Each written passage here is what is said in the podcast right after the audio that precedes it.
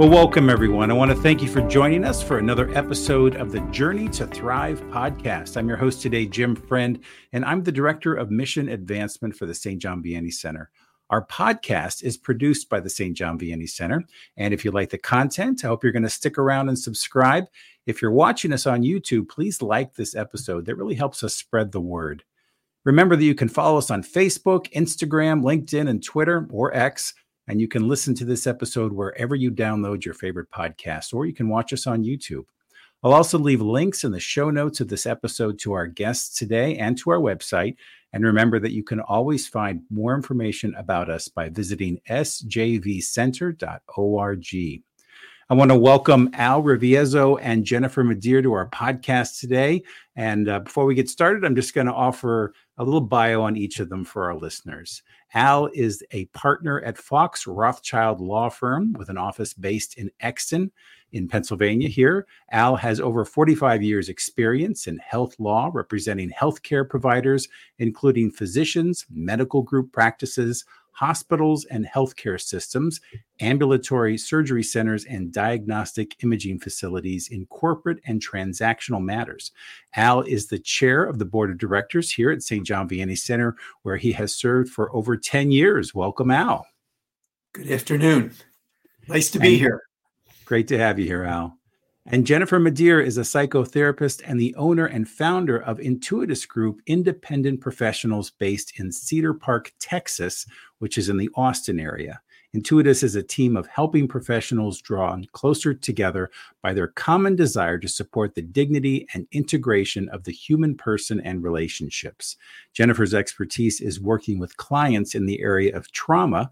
Jennifer is the past president of the Catholic Psychotherapy Association, and she also serves as a member of the board of directors here at St. John Vianney Center and is the chairperson for the Professional Services and Governance Committee. Welcome, Jennifer. So great to have you here. Thanks, Jim. It's good to be here. So, I'm going to ask you both first just to share with us briefly what drew you to the mission of St. John Vianney Center. And I had the the rare uh, opportunity to actually we kind of had these conversations when we did we invited you both to participate in our welcome video for the day of prayer back in october and i got to hear you both speak a little bit about uh, your love for the center and your love for our mission and so for our audience here uh, i'm going to ask you just to share a little bit about what drew you here to St. John Vianney Center? And Jennifer, why don't we start with you? Great. Yeah, absolutely. There are several things that really drew me into the mission of the St. John Vianney Center, uh, not the least of which is supporting the well being of clergy and religious, and how that really just resonated with me as a Catholic and as a mental health professional. The men and women who have given their lives for service in the church really need to know that we're here for them um, and the word stewardship always comes to mind for me as well, just being good stewards of those who have given their lives to serve the church in such a unique way. Wonderful. How about you, Al? You've been with us for over 10 years now? Like 13, I think, 13 oh, or 14. Yeah. Oh, how about it? What yeah. uh, and, and, in that time, I'm sure you've seen a lot of changes, and we're going to talk about some of those. Tell us a little bit about uh, what drew you into our mission. Yeah, so I I grew up in Philadelphia, went to Catholic grade school, Catholic high school, Catholic college. So uh, being a Catholic is a, just part of my being. And in those years, I've had lots of contact with priests and men and women religious. And over the years, I had the highest respect and uh, admiration for them.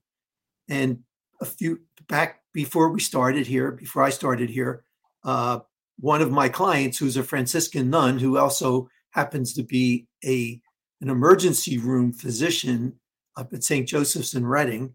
She talked to me about joining the board. And once I learned about what it was that St. John was about, uh, I, I was very, very interested and very willing to become part of the program. Wonderful, wonderful. And Jennifer, um, as you mentioned, one of the things that's drawn you in is is uh, your care for our clergy, uh, your understanding of their mission, and I know that you've worked with a number of clergy and religious in your practice. Uh, what are, without betraying confidences, of course, but what are some of the challenges that you see that they're experiencing in our world? And and what i mean by that is what are some of the common denominators among your clients that you've seen that uh, some of the challenges that they're facing in ministry today yeah, absolutely, Jim. I, I have had the the opportunity and the privilege really to work with a number of clergy and religious kind of one on one in their personal journeys of healing. Um, and there there are lots of challenges that are not unique to them. and We're all human, right? But there are some that are particular, I think, to working with clergy and religious and struggles that they have just in living and thriving in our world today. And one of those central challenges that I see and hear frequently is how um, clergy and religious tend to have kind of their spirit, their professional identities, um, and excuse me, um, those tend to be kind of both the same and distinct from their personal identities. Um, an example of this is maybe someone being stuck in like priest mode or nun mode um, all the time and feeling like just no one knows them, no one knows the real them, um, just as a person. Um, and has a hard, they might have a hard time kind of giving themselves a, a break from being in priest mode or nun mode and not, um, that can impact their well being for sure. Um, I, I noticed that people who are really gifted in serving others often have some really early life experiences that have led them to be more in tune with the needs of others, which sometimes means that's at the expense of um, them realizing and tending to their own legitimate needs. Um, and so we have needs just as humans that um, we need to take care of ourselves in order to serve others. So that self care and personal wellness is really essential, especially for, for them, for clergy and religious who are serving others all the time. And it's important for them to be able to live out their vocation um, in a particular way, in a sustainable way. And St. John Vianney Center helps clergy and religious to, to do that in various ways, both preventatively um, and um, when folks find that they need a lot more in-depth care. Um, other others that I've worked with also find that living in community can bring up unresolved experiences, um, maybe bringing up stuff from our families, our families of origin that we thought we had left behind or we thought was just with another relationship, but here it comes up again with um, these people I'm living in with um, in community. Um, people might share that with me. And so then they struggle to cope with that effectively. Um, and they need um, help to heal from and recover from maladaptive ways of coping with those issues. Um, some of those maladaptive ways of coping might be things like addiction, others might uh, be more trauma related, but all of those patterns might you know lead them to need more intensive support whether it's in psychotherapy or wellness programs or even you know on site like st john vianney center provides. So those are just a couple of things that i've seen um, just generally and, and repeatedly that i think are really relevant. Sure absolutely. And and i think in to some degree we can kind of even relate as lay people to what they may be experiencing because sure you know, I, I sometimes when I would come home from work and I'd be talking to my wife, she'd say, "Whoa, whoa, you're still in Jim Friend work mode. Like, take it uh-huh. down a notch here," you know. And you just need that space to just kind of be yourself. And and um, when you're living in that environment, I would imagine when you're at the parish or you're at the rectory or you're you know you're just always Father Tom. You're always Sister Margaret. You never just get to be Tom or Margaret, right? And so I would imagine that that's that's pretty common. Yeah, that that's exactly it. And yeah, like you underlined, Jim, it's it's a very human thing. Um, as someone who kind of embodies their vocation in that particular way, um, yeah. might have a hard time finding space to be Jim, right? To be right. Jennifer. Yeah. yeah. Yeah, exactly.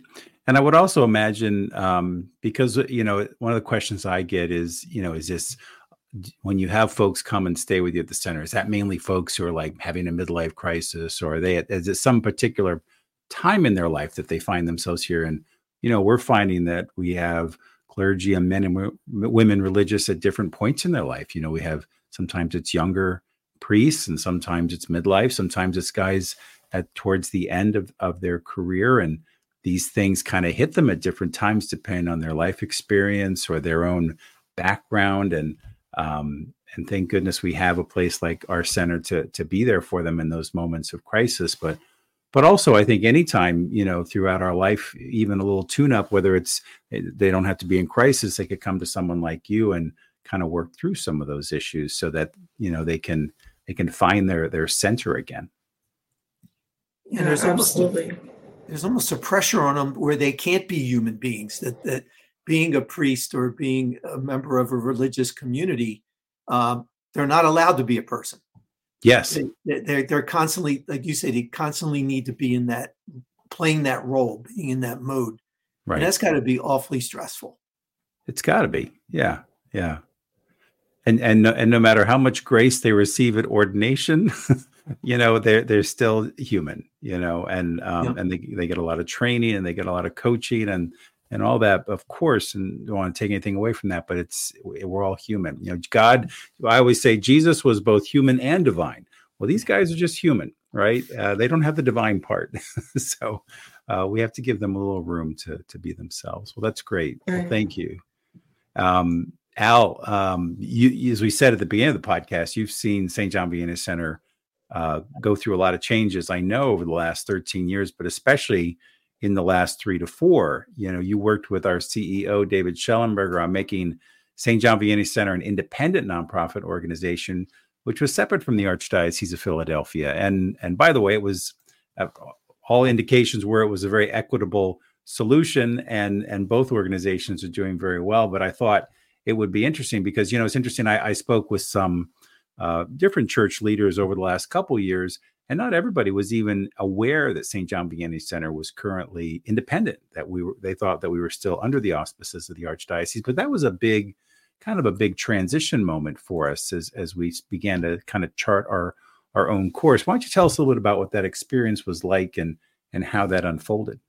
Sure. Well, when I first joined the board and understood what the structure was and how essentially the archdiocese was our member as far as the, the, our corporation was concerned. Uh, after a few years, I thought we really ought to be independent of the archdiocese. Our, our the breadth of our services were expanding, the reach of our services was was expanding, and I thought we would be better served, and I think the church would be better served if we were, in fact, independent. And uh, it just so happened that the archdiocese was thinking along the same lines at the same time. So uh, when they approached us with the idea of uh, exploring the possibility of, of being independent, we were pretty pretty prepared to move forward fairly fairly quickly. Hmm. And, and I, I, always say it's coming out from under. I don't want to make it sound like it was uh, any kind of an oppressive right. arrangement, but but we there were restraints. There were restraints on us, and uh, now we, we don't have to answer. We have a board of directors, a very active board of directors, and the, the, the responsibility of the center is squarely on the shoulders of that board of directors, and each and every director takes that responsibility very seriously. And uh, since since we've become independent, we've been able to expand even further than the services that we offer and uh, we've also, again, expanded our reach to where we're now international in scope. And, and, I, and on top of that, uh, our ability to raise funds was very much impaired because we didn't want to be soliciting the same donors that the archdiocese might be soliciting. So we we kept a very low profile. But but uh, one tremendous advantage was to be able to create a an, an office of advancement that, that you had, Jim, and uh, and the results so far in a very very short period of time have been very encouraging. Absolutely, and it's it was my honor to be the first advancement director. And um, what was the one of the appealing pieces of this in coming to join you on the team was just the the scope of the of the work is so massive, right? There, you know, parishes and dioceses all over the country, all over the world, uh, and our role is to support, you know, our church ministers. That's such a a sacred sacred role, I think, for us as as a board, as an organization, and um, and have done some amazing things. The the uh, as you said, even in a short time over the last year and a half or so, uh, we're almost halfway through our to our goal of raising funds to start a new suicide awareness and education program for clergy and religious, and um, that's kind of been our our main piece for this year. And it's just so uh, motivating to me to want to provide that kind of a service to our church leaders so that we can um, so we can help them help their own people and and and identify where there are are, are problems and, and issues. So um, I think one of the other benefits was uh, we put out our first annual report last year, uh, and we'll be publishing our next one in just a couple of weeks. Uh, and hopefully, and if anybody uh, is listening to this and would like to get a copy, you can get our contact information in the show notes. But um, very excited about that. Any other any other comments, Al, about that that kind of that transition, or any other fruits that you've seen come from that uh, evolution? Well, we have expanded our board to where we're national in scope now. Mm-hmm. So not only are our services offered throughout the country, we now have directors serving on the board who are in different parts of the country. Jennifer's in Texas, yep. and uh, we have folks in California and we continue to look to expand the board and the composition of the board, not not only geographically but also looking at diversity issues. And uh, given that we are a self-directed board of directors run organization, we we can be very flexible in that regard, very nimble in that regard. Absolutely, it's tremendous. And Jennifer, you now head our professional services and governance committee. Uh, mm-hmm. And one of one of the roles of that committee is to identify and nominate new board members. Tell us a little bit about what are some of the challenges that your committee is looking at over the next year or two. Absolutely.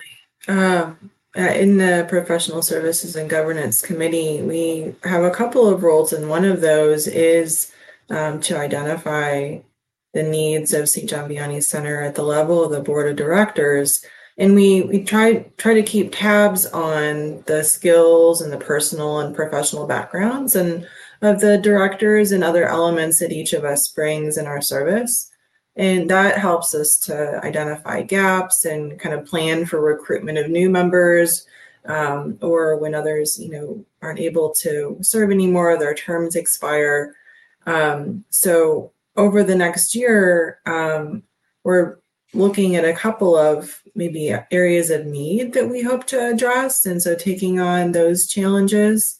Um, as Al mentioned, the geographical um, scope of the outreach of St. John Vianney Center and the board of directors has broadened. And so we're continuing to work on that. Um, it really is helpful to have directors in different areas of the US and beyond that helps us to kind of broaden our geographical perspective to get to know what um, the church and clergy and religious need in different states and areas of the country, different dioceses, etc.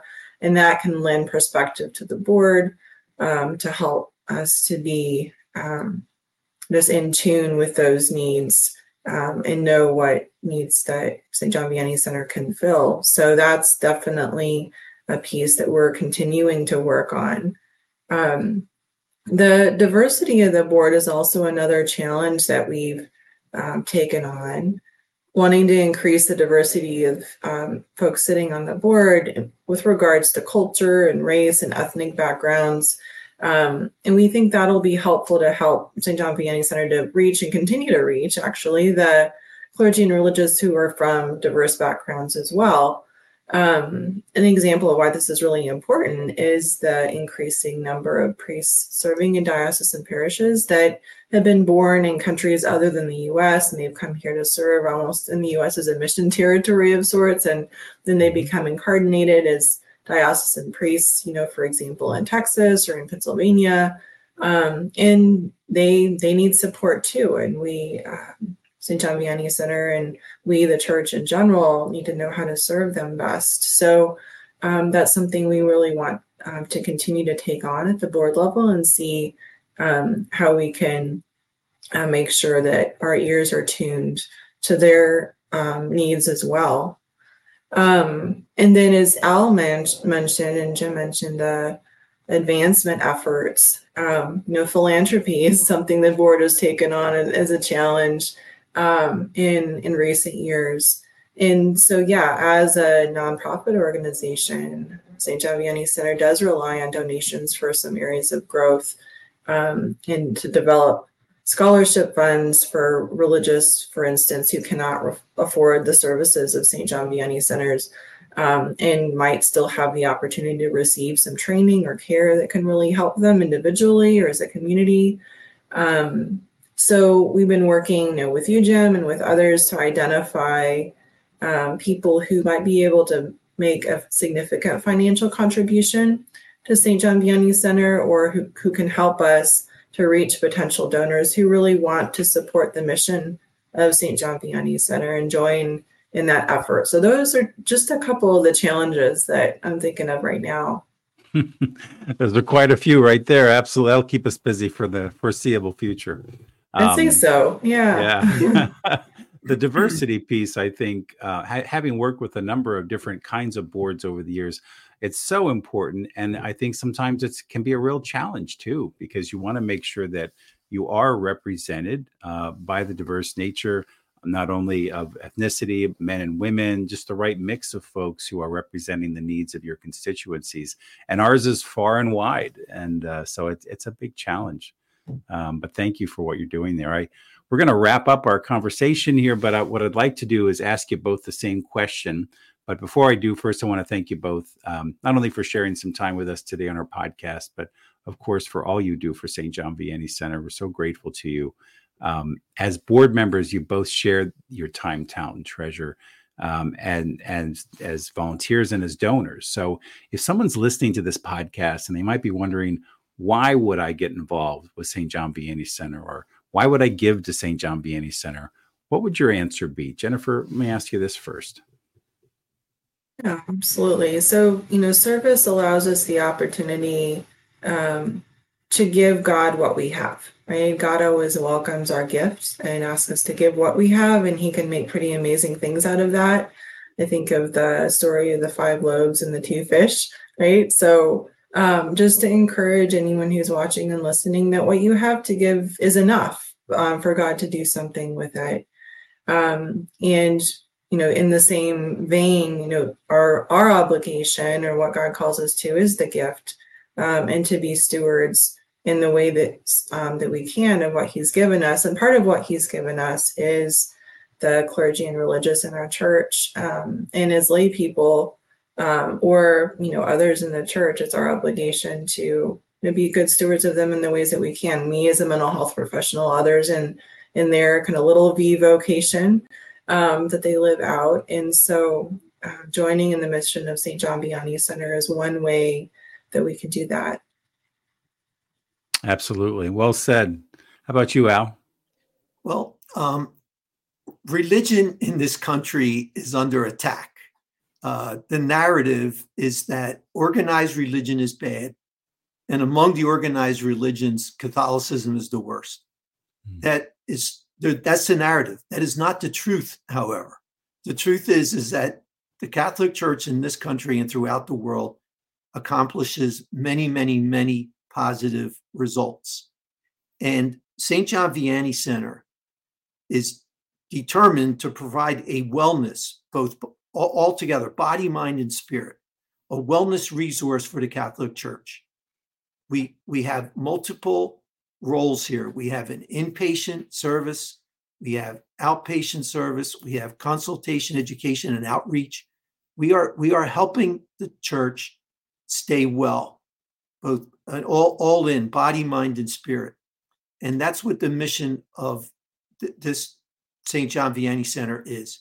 So if Catholicism is part of your life and it's something that and you value your your identity as a Catholic, you you need to get involved with St. John Vianney.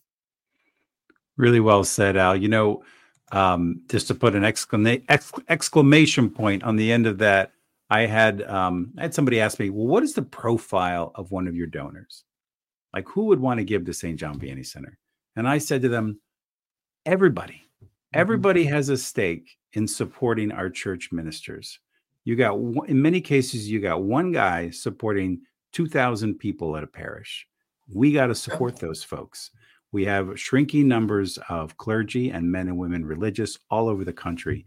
And everybody has a stake in that. They are the ones who are the body of Christ. They are the, the heads of our of our communities and of our parishes, and we have to support them. So who who does this impact? It impacts every single person who's Catholic who's listening to this podcast. So very well said. Well, thank you again, both of you, for for joining us today. I want to thank all of our listeners for joining us on Journey to Thrive today. Once again, you can find more information about our mission and ministry and information about Al and Jennifer in the show notes of this episode.